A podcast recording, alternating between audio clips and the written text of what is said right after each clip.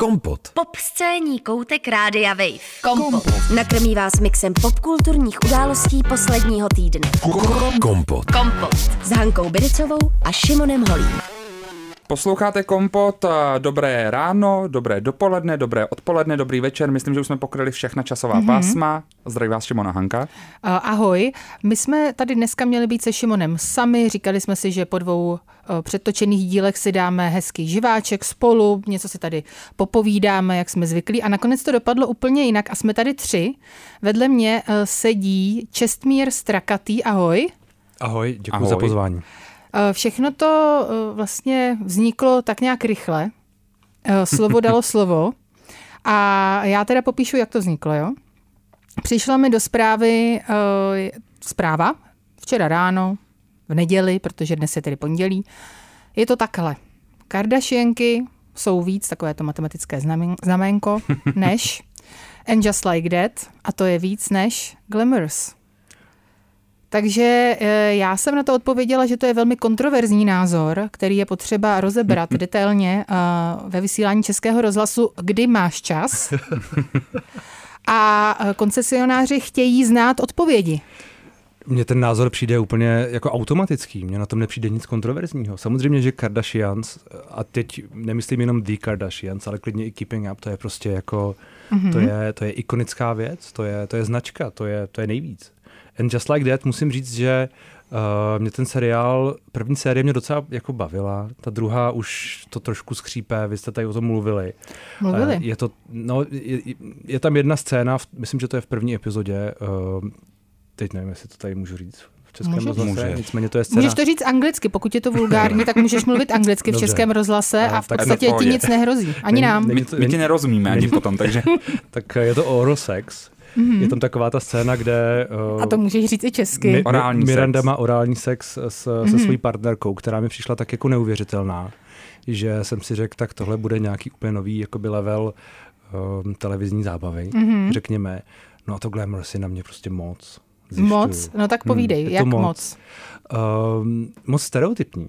Mm-hmm. Já mám pocit, že to je strašně stereotypní v tom, jak tam jsou vlastně úplně všichni vyobrazený, včetně toho hlavního... Ne hrdiny, protože on je nebinární, takže...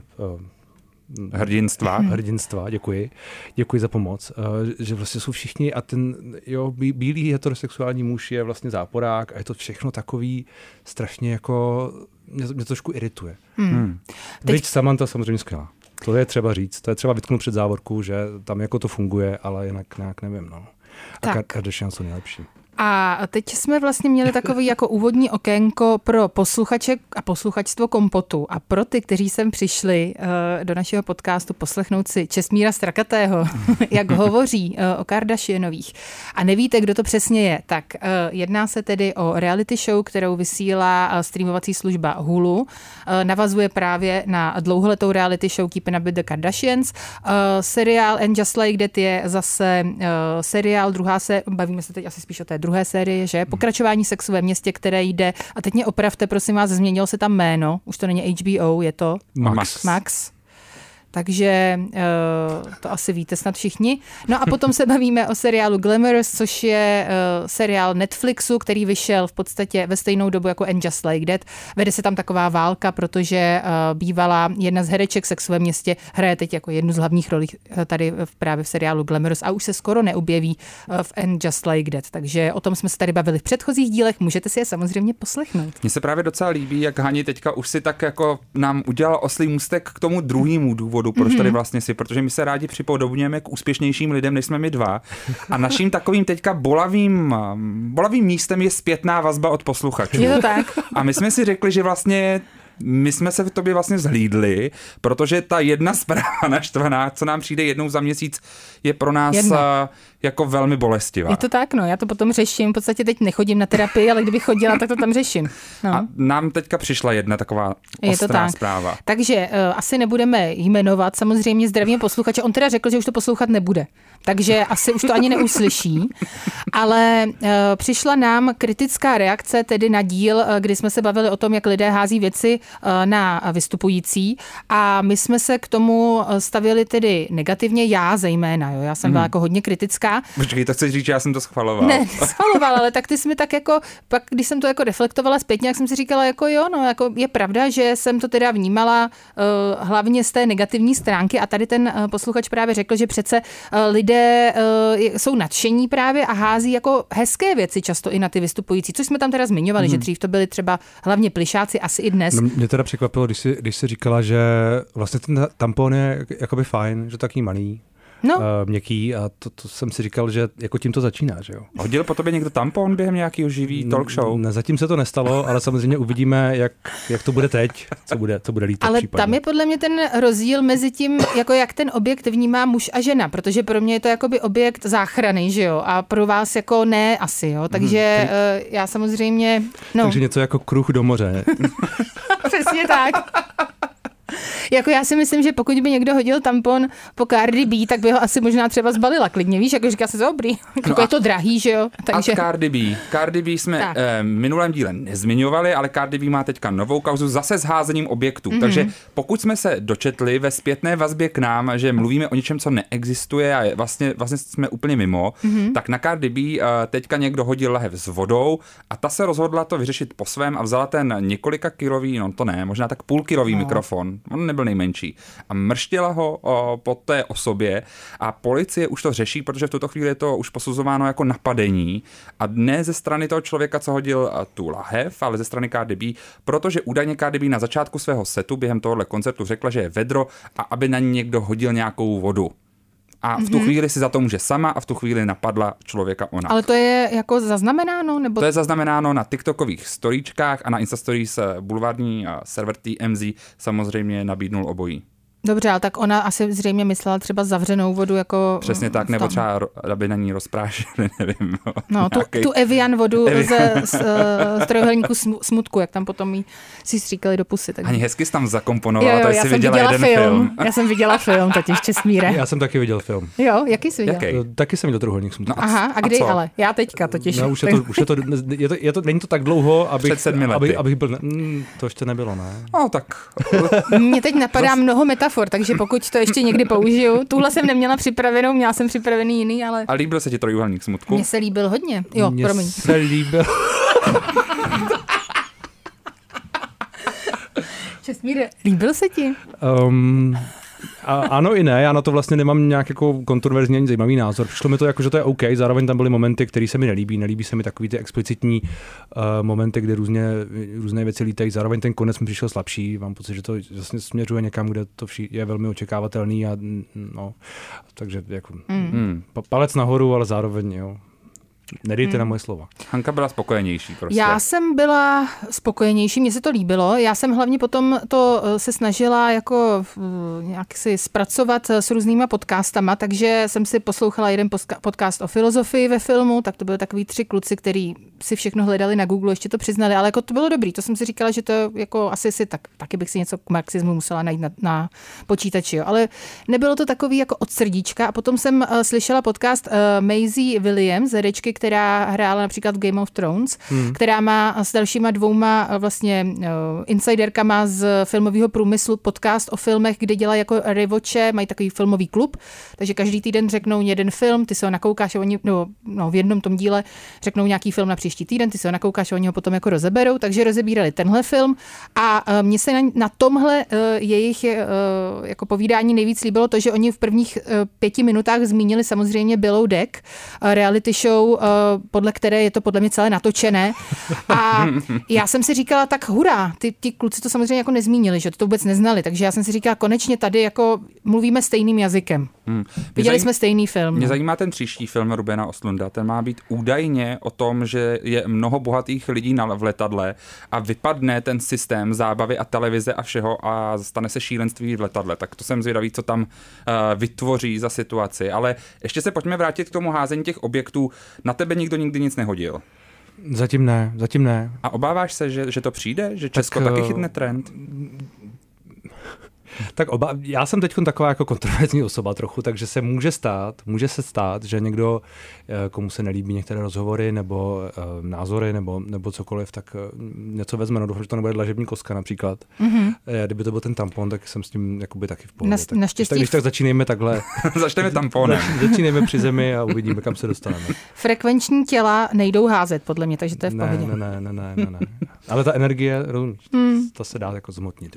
Tak o tom se určitě budeme bavit dále. Ty si teď se dostal do hledáčku různých médií, vlastně v podstatě asi všech v České republice, se svým rozhovorem s Jaroslavem Duškem, tak k tomu se určitě dostaneme.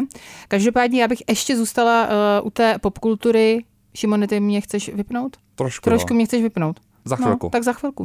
Kompot. Popscénní hodina Rádia Wave kdykoliv a kdekoliv. Kompot. Poslouchejte Kompot jako podcast. Více na wave.cz/podcasty. Kompot. Tak posloucháte Kompot, Šimon, Hanka u mikrofonu a s námi je tady stále Čestmír Strakatý. Neutekl ještě, zůstal sedět. Já myslím, že je tady s námi i vlastně rád. Máš právo sedět vlastně. Děkuji za to právo, jsem tu velmi rád. Užívám si to každou minutu.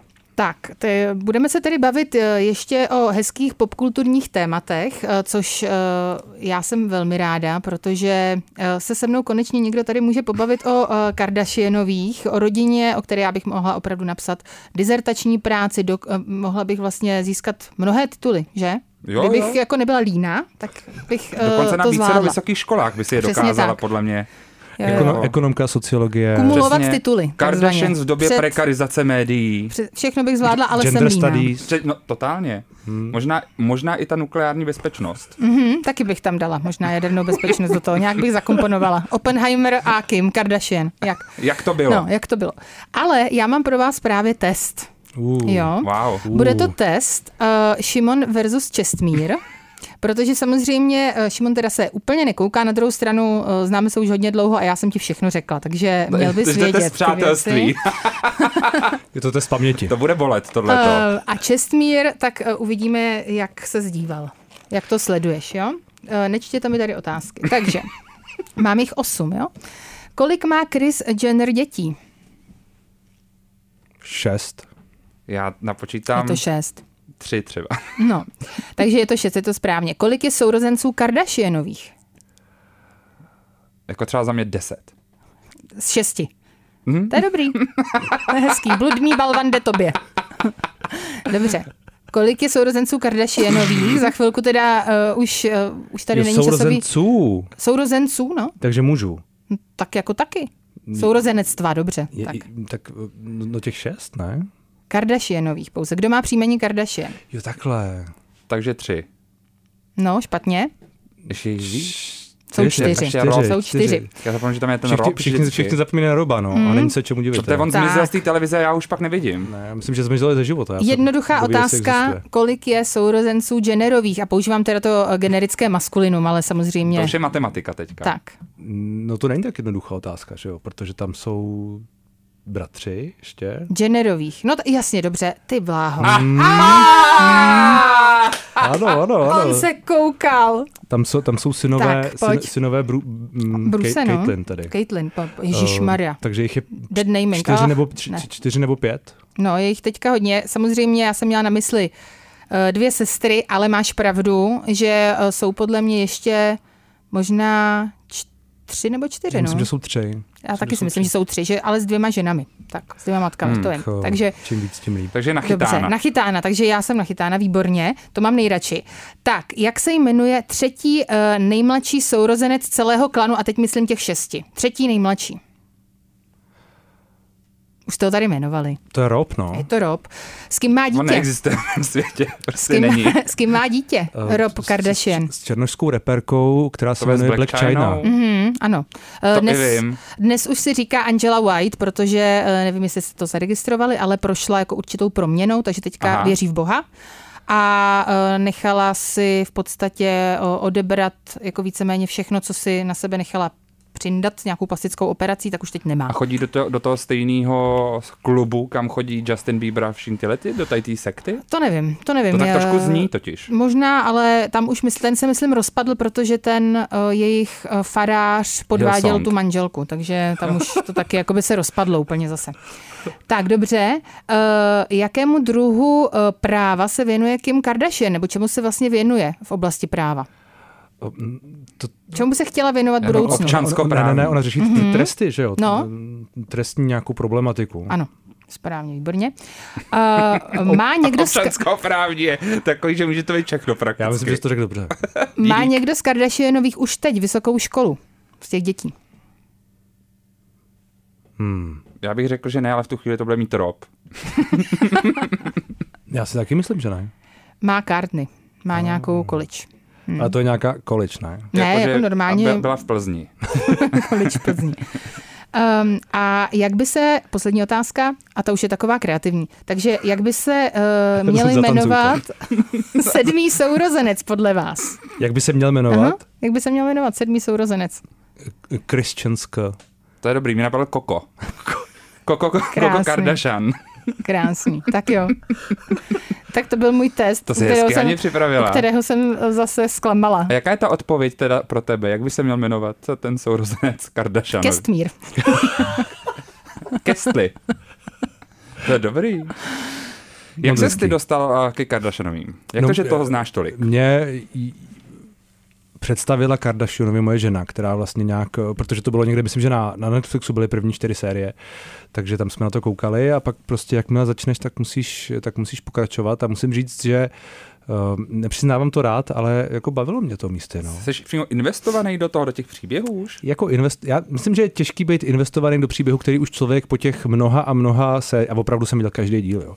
Takže po těch mnoha a mnoha sériích už jako člověk vnímá, jak je to všechno vlastně jako vykonstruovaný. Jo. Takže těžko být investovaný do dalších vlastně hádky o Dolce & Gabbana, což je z poslední série, nerad spojuju, sorry. Já vlastně víš, že je to takový jako, ale zároveň mě to vlastně zajímá, co s nima jako bude. Byť jako to má s tou zpožděním oproti té realitě, takže vlastně, když si jim narodí dítě, tak to reálně víš. Myslím. Ale občas tam jako dropnou nějaký věci, takže teď třeba Kylie mluvila, trošku se stydím, jak to říkám, ale dobře. Mluvila o nějakým svým... My už 8 let se tady stydíme. Tak to je, jsem na správném místě. Já chci říct, že já žiju teď.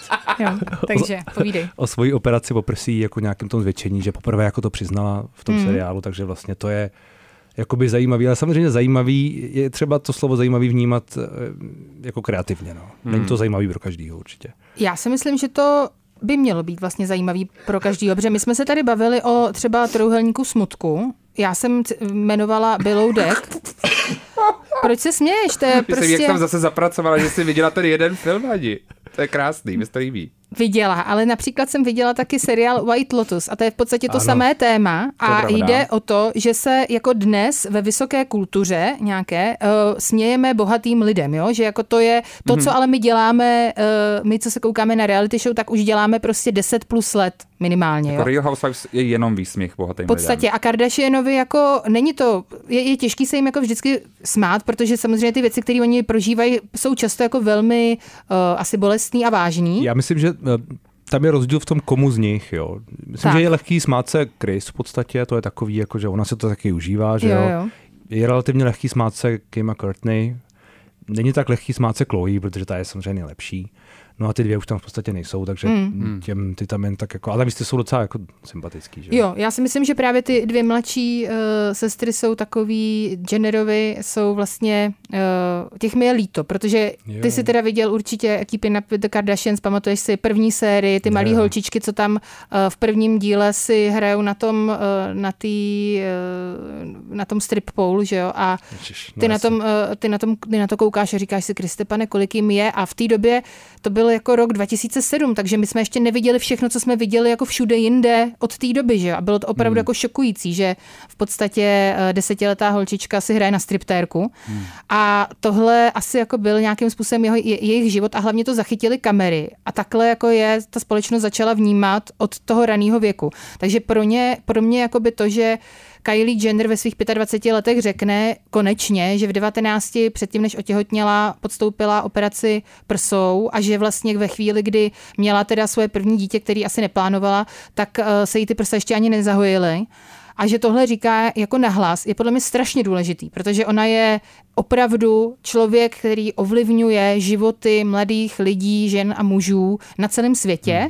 Neuvěřitelné množství. Ne, to je 100% pravda, jako to její dosah je mimochodem největší ze všech z nich, jako přesně tak.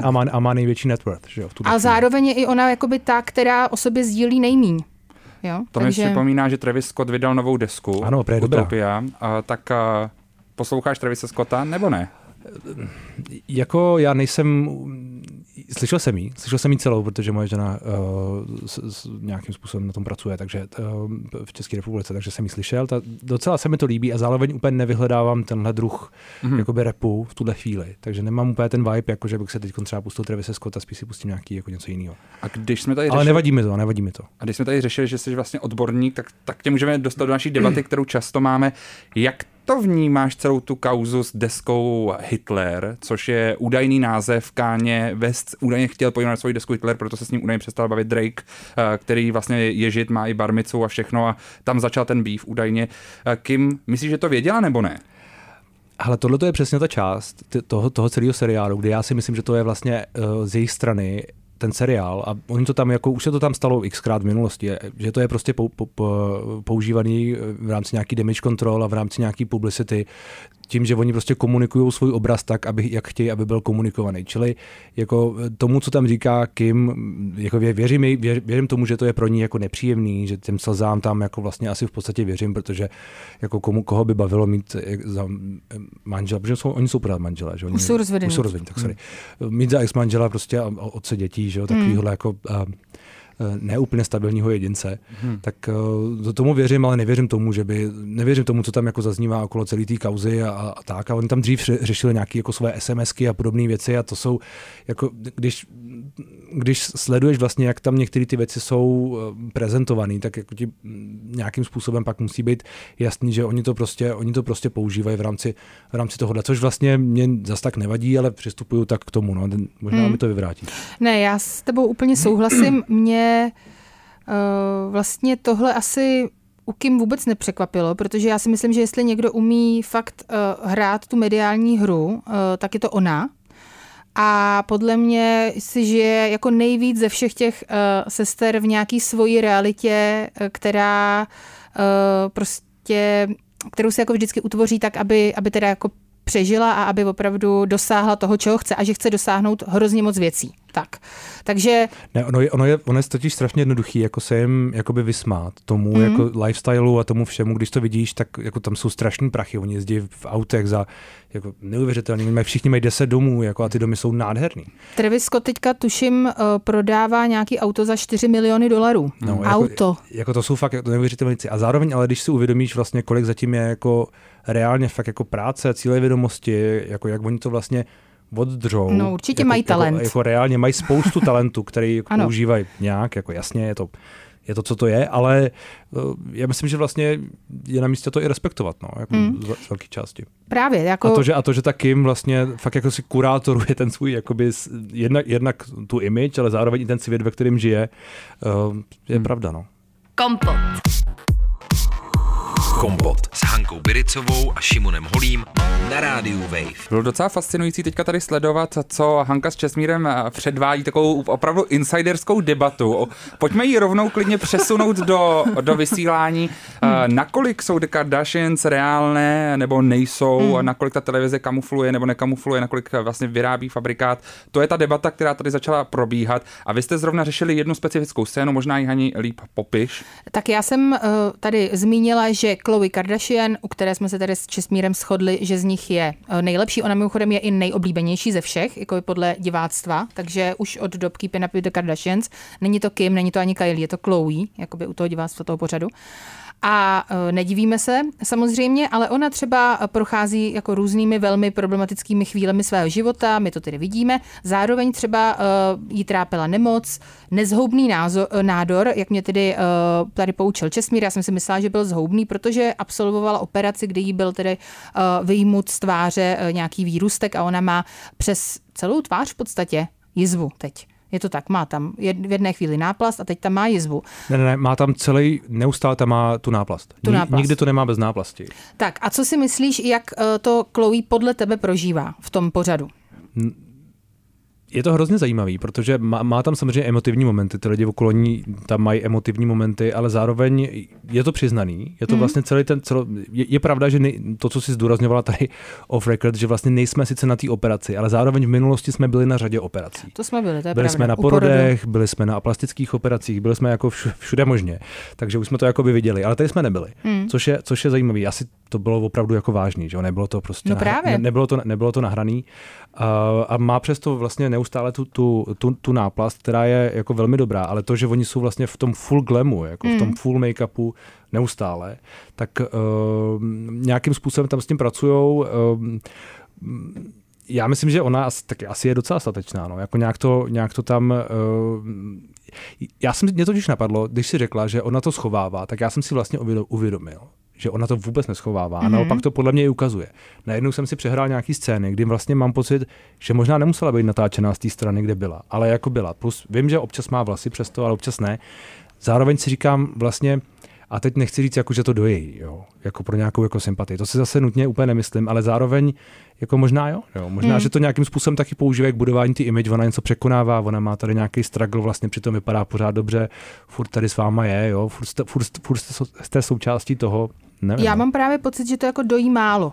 Jo, já si myslím, že na to, jak znám, jak fungují normálně reality shows, tak my jsme se tady i off record bavili o tom, že oni jsou vlastně všechny producentky toho pořadu. To znamená, všechno, co my vidíme, tak oni chtějí, aby my jsme viděli. Oni to všechno schválili. Jo, takže tohle je vlastně nějaká verze Kardashianových, kterou oni nám předkládají a takhle chtějí, aby my je viděli. Jako ono je třeba si uvědomit a to je asi třeba zdůraznit, že prostě všechno, co se tam děje, je prostě jako není autentický. Že prostě když se sejdou, aby venčili psa se Scottem Disikem, což je bývalý manžel, nebo ani nemanžel, bývalý přítel. Courtney, tak to není tak, že by se opravdu jako sešli a chtěli spolu venčit psa, ale prostě musí tam vytvořit nějakou jako scénku. A když se najednou sejdou tři prostě v posteli a diskutují tam o těžkých tématech, třeba o tom Kanye Westovi, tak to není tak, že by jako se reálně sešli, ale prostě musí to někde natočit, že jo. Takže prostě ta reality show je taková jako v úvozovkách reality, ale zároveň ten jejich život tam jako nějak jako reálný je, no. Kdyby ti dali vybrat, že s jednou z nich můžeš udělat rozhovor, tak s kterou? A o čem by byl? Taky by mě zajímalo vlastně. No tak určitě bych se rozmýšlel mezi... To je strašně zajímavá otázka. Jako. No, nejzajímavější tři rozhodně jsou Kim, Khloé a Kylie. Mm-hmm. Ale Khloé je sice nejsympatičtější a má jako fakt ten zajímavý život, že jo, má za sebou spoustu zvláštních vztahů, teď má tak jako turbulentní, stará se o ty... Je to vlastně zajímavý, jo. Ale jako reálně největší dopad mají Kim a Kylie, a tak asi by to muselo být takým, no. A na co by se ptal? Ale vím, že by ten rozhovor byl vlastně z nich možná nejméně autentický. To je právě ono, jakože ty ze své pozice vybral by si z toho, kam tě srdce táhne, anebo vlastně toho, o kom bys věděl, že ho ti posluchači nebo diváctvo chce nejvíc vidět. Tak a protože já nejsem ten, který by marketingově jako uvažoval nad těma rozhovorama, jak jsme si už dřív ujasnili, tak asi vlastně, když o tím takhle přemýšlím, tak asi bych musel zvolit tu Khloé, no. To by asi bylo vlastně nejzajímavější. No a o čem by to bylo teda? O čem by to bylo? Tak jako rozhodně by to bylo o vyrůstání v té rodině, bylo by to o tom, že ona vlastně, ona o tom teďko nedávno, ona o tom mluvila, myslím, že v tom season finále, že vlastně ona byla takový to chubby dítě, který se nějakým způsobem muselo dostat a teďko vlastně extrémně fit, že jo, nebo snaží se být extrémně fit a snaží se to jako zakamuflovávat, v podstatě podle něj má jako extrémní issues s svým tělem. A vlastně i částečně přiznaný, ale částečně je to zjevný.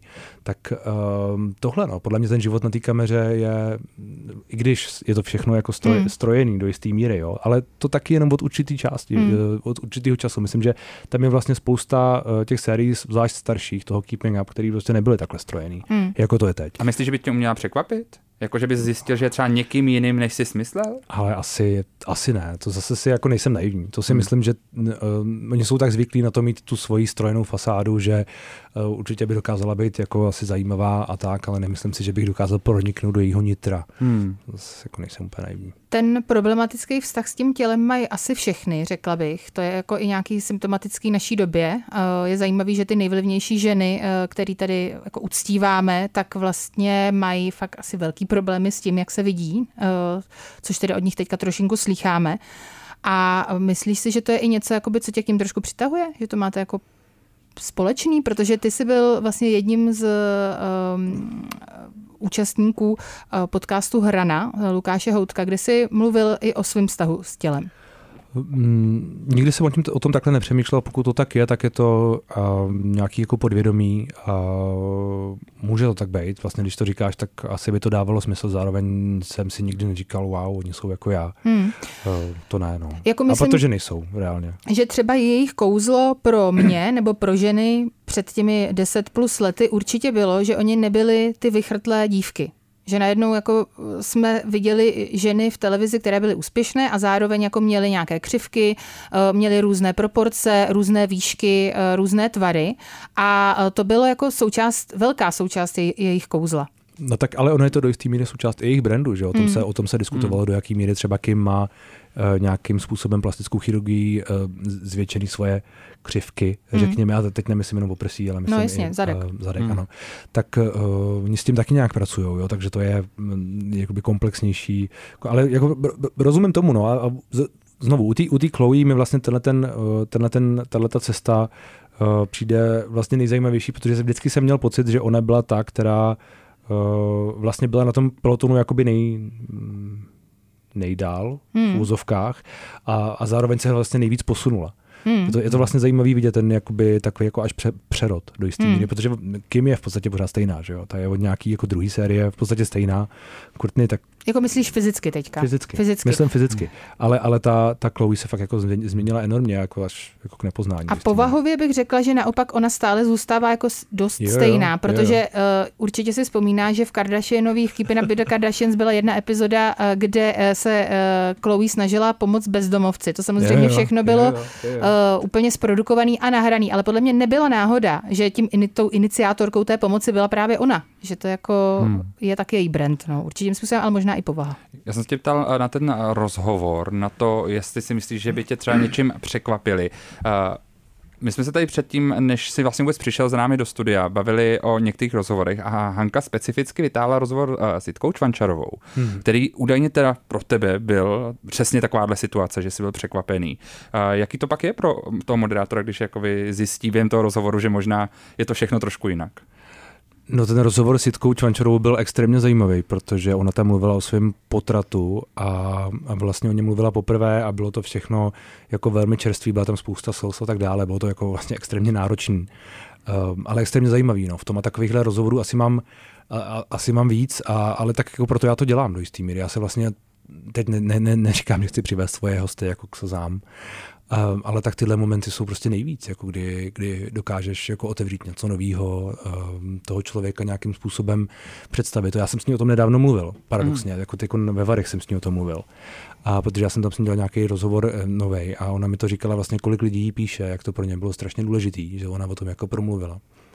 A to mi vlastně bylo strašnou radost. Mě to taky lidi psali, ale logicky to psali spíš jí, že? Protože to byly její věci. A zároveň jsme se tam bavili o tom, že ona má nějaký že bychom se vlastně mohli k tomu vrátit a nějak na to navázat, protože má ještě nějaký myšlenky. A neřešila tam i svoji maminku? Jakým způsobem se jí starala a tak dále? Řešila tam jako... starost o svou maminku, o tom, jak vlastně umírala, jak vlastně, on tehdy ten titulek toho rozhovoru byl, jako vlastně, že ten její potrat měl nějaký jakoby smysl, protože díky tomu vlastně se pak starala o tu maminku a že to pak jako všechno dávalo vlastně nějakým způsobem, že jí to vlastně sedlo nějak do sebe. A ta celá ta message toho byla jako extrémně extrémně silná. No. A já vlastně, jak se k tomu takhle vracím, tak jako musím říct, že to je jeden z těch rozhovorů, který ve mně rezonuje jako do teďka, takže jsem Já jsem rád. Reagovala na to, co jsi říkal Veronice Bednářové v Prostoru X na Colors, že jo, tam jste měli rozhovor, ona se tě, nebo ty jsi tam dostal otázku z publika, odpověděl si takhle a já jsem si na ten rozhovor taky vzpomněla, protože pro mě byl jako obrovsky silnej. Já jsem vlastně potom tak nějak se celkově dostala k tomu, když jsem tě poprvé viděla v Prostoru X, který vlastně je pod značkou časopisu Reflex. A já osobně už teď čtenářkou časopisu Reflex nejsem, ale bývala jsem, jako určitě Tomáš Baldinský a jeho recenze a tak dál, tak to jako by bylo něco, co mě asi utvářelo jako náctiletou.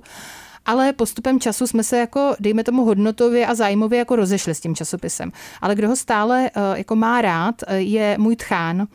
Takže jsme se o tom často hádali, musím říct. Jo, byly tam jako často hádky. On ostatně byl i hostem našeho podcastu. Byl i hostem našeho podcastu, je to tak. A tady to jsme se nepohádali teda. Ale když ty ses objevil v Prostoru X, a pro něj je to ta značka Reflex, ale já jsem zase viděla, jakým způsobem ty vedeš rozhovory a na co se ptáš, tak najednou my jsme měli jako společný téma a bylo to fakt jako, že jsi spojil generace, takže já ti děkuju. Bylo to fakt jako krásný. Já jsem čekala, že řekneš, že když ses objevil v Prostoru X, tak se můj tchán pozvracel, nebo něco jako. Ne, vůbec, právě, že my jsme se konečně jako na něčem shodli, že něco se nám líbí. Tak to mě těší. Společného, takže to si myslím, že jako tvůj nástup takhle do toho éteru, to je jakoby velký zásah.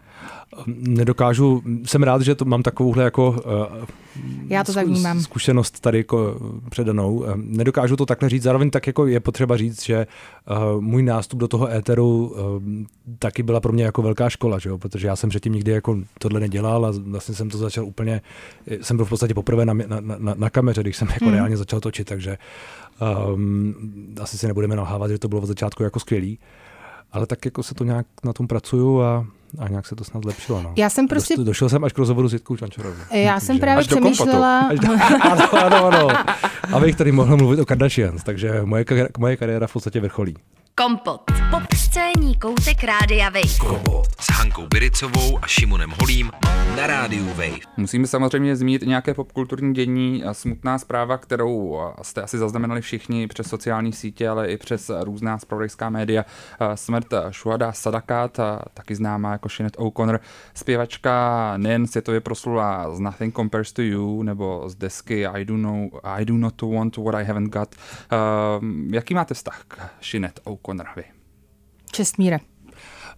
Já mám vztah komplikovaný, řekněme, protože já na jednu stranu mám velký respekt k té hudbě, to, co jsi zmínil, a zároveň já mám rád její písničky, který naspívala s Massive Attack, protože ona hostovala na několika věcech a všechny byly jako excelentní. Takže to mám moc rád a zároveň ale ta její... tvrdohlavost, řekněme, nebo to, jakým způsobem šlo do těch věcí, pro mě bylo, pro takového toho cynika ve mně, vlastně bylo těžké to sledovat a těžké se s tím nějak identifikovat, no, protože jsem tomu úplně nerozuměl.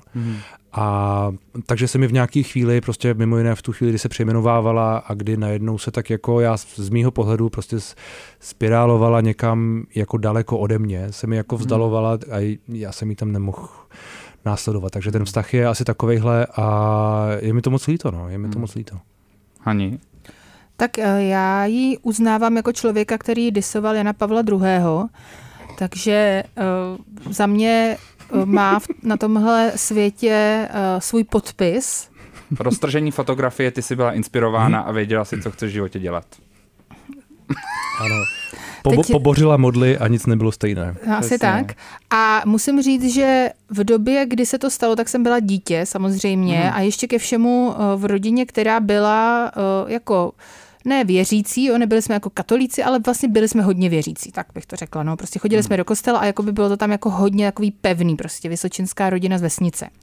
A tohle, jako to, co se o ní potom říkalo, že je satan, že jo, a tak dál, tak to jsem jako hodně asi vnímala a nevěřila jsem tomu, protože jsem nevěřila, že někdo, kdo je satan, tak může umět takhle nádherně zpívat. To jsem si říkala, že není možný. A tam se podle mě jako ve mně díky jako její osobě zlomilo to, že musím věřit tomu, co mi jako někdo, kdo je výš postavený nebo má nějakou moc, říká. Jo? Jako, že si myslím, že to tak jako nemusí být vždycky pravda, anebo že já tomu nemusím jako vždycky věřit. Takže to je její odkaz pro mě. A potom teda musím říct, že jsem to měla podobně jako ty. Jo? Sledovala jsem samozřejmě, bohužel, se smutkem, co se jí děje. Bylo vidět, že má velké problémy ve všech oblastech svého života asi a že je hodně nešťastná, ale teda hodně jsem se na ní napojila a pak jsem jako na ní i docela často myslela, když jí před rokem zemřel syn Shane za velmi nešťastných okolností. Asi tam byla jako velká snaha ho zachránit, nepodařilo se a myslím si, že tam jsem jako už si říkala, že to teda jako je blbý a že to asi blbě dopadne, bohužel. Máme 4 minuty, takže teď přichází to, o čem jsme se ani skoro nechtěli bavit, ale taky trošku chtěli. Je to bavit. Tak. Takže rychle, Čestmíre, dělal si rozhovor s Jaroslavem Duškem. Jak se cítíš teď? Už je to 2 týdny? 2 týdny, možná díl? Je to skoro 2 týdny, no. Zítra to budou 2 týdny. Pocitově bylo to taky jako rollercoaster, jak se říká. Horská dráha, no. Bylo to reálně jeden z nejtěžších týdnů mého života, ten hned potom, protože to, co se jakoby rozpoutalo, jsem jako fakt absolutně nečekal a nezažil a tak dále. Ale paradoxně jsem za to docela rád, protože si myslím, že mě to posunulo jako osobnostně, že mě to jako zase někam, něco mi to ukázalo. Ať už o mě, tak i o nějakým jako okolí, protože vlastně mám pocit, že to pro mě bylo jako velmi cenná informace obecně. A nechci říct o společnosti, to není pravda, ale v některých jako aspektech rozhodně. Kritici zmiňovali, že přesně dáváš platformu někomu. Tak jak to vnímáš, tu platformu? Je dávání rozhovorů, dávání platforma lidem? Hele, mě dneska psala paní, že díky tomu rozhovoru konečně vidí Jaroslava Duška takovýho, jaký je, tak nějak těmato slovama přibližně mi to napsala. A to je něco, co já jsem asi chtěl. Ne nutně ho ukázat jako prostě zlýho člověka, protože to je otázka, jestli takový je, já nevím. Ale to jsem chtěl. Je řada lidí, kteří mi za to děkovali do té míry, že mi řekli, tohle to bylo potřeba, aby se to vědělo, protože Jaroslav Dušek má takovou platformu v tuhle chvíli, je v dokumentech České televize, jsou s ním rozhovory a tak dále, že je dobře, aby se ventilovaly jeho názory takový, jaký jsou, nefiltrovaně, což se stalo. Takže to, jestli já dávám někomu platformu, jako asi dávám, ale ne proto, aby nekontrolovaně řešil, nějak jako šířil své myšlenky. Myslím, že je to tam v nějakém kontextu a posluchač moudrý jistě k tomu může přistoupit, jak k tomu přistoupí z těch reakcí, které já mám, tak to lidi dokážou vnímat i kriticky, dokážou to samozřejmě vnímat i nekriticky, pokud ho mají rádi a pokud mi třeba nadávají, ale nadávají mi všichni lidi, takže to je nakonec skoro jedno. Já bych tomu měla spoustu poznámek k tomu rozhovoru, ale nemáme tady Jaroslava Duška, takže nebudu rozebírat konkrétnosti s tebou, Čestmíre, ve studiu. Možná si to nechám na příště se Šimonem, že se jako vypovídám tady. Ale mě o tom zaujala jedna věc a to, kolik lidí vlastně zmiňovalo, kolik peněz ty dostáváš, Čestmíre. Jo? Tak my jsme v Českém rozhlase, my tady máme jako jiný mluvit. Ne, to máme taky jiný peníze, ale to ty víš asi, že jo, kolik berou normálně novináři v České republice, ale zároveň my tady bychom měli o penězích mluvit, opravdu, to je jakoby velmi zajímavá údajně informace pro posluchačstvo, takže pojďme se o tom bavit a mě by zajímalo, protože to opravdu hodně lidí zmiňovalo, že jsi to dělal pro followery, ty jsi samozřejmě několikrát řekl, že ne a tak dále, to je jedno, ale spíš jestli ty pozoruješ, že se k tobě lidi po tom úspěchu tvýho podcastu a po tom, co si můžou spočítat, kolik na tom podcastu vyděláš měsíčně, což samozřejmě asi nejde všechno tobě, že jo, ale prostě je to hodně peněz, tak chovají jinak. No je třeba říct, že jako já už jsem tam měl hodně lidí před tím Duškem, jo? Že jako pokud někdo říká, že já jsem, a to jsem si přečet dneska někde, že jsem jako byl neúspěšný a proto jsem udělal toho Duška, tak jako to objektivně není pravda, protože já jsem byl jako jeden z nejúspěšnějších podcastů v téhle republice, takže jsem nebyl neúspěšný. A jestli se chová jinak, to je vlastně strašně zajímavá otázka, na kterou já nemám odpověď, protože já úplně nejsem jako, já nejsem ten kalkulující člověk, který by na lidi koukal tímhle způsobem a říkal si, ty se na mě teď jako jo, co ode mě chceš. A možná je to tím, že nemám tu zkušenost a reálně se ke mně lidi jinak nechovají. A to bych si rád myslel. A nebo je druhá možnost, je taková, že jsem naivní a nepoznám to a nehledám to. Takže to se asi jakoby ukáže. A zároveň jako rozumíš, ty lidi tam teď jsou a za 2 měsíce tam být nemusej. Myslím, jsem přesvědčený o tom, že absolutní většina lidí, kteří přišli na Duška, tak jako taky odejdou a do měsíce tam nebudou a reálně tam potom za měsíc bude mít lidí, než tam bylo před Duškem. To si jako myslím, ale... Vlastně budeš chudší prostě jako my. Ale... No a proto to vy teďka zlížíme, protože víme, jaký to bude. Děkujeme moc, že jsi na nás našel čas takhle v kompotu, nečekaně, ale o to příjemněji. Čestmír Strakatý. Ano, ano. Budoucí Kardashian. Děkuji moc za pozvání. Bylo to velmi příjemné. Ahoj. Kompot. Popscénní hodina Rádia Wave kdykoliv a kdekoliv. Kompot. Poslouchejte Kompot jako podcast. Více na wave.cz/podcasty. Kompot.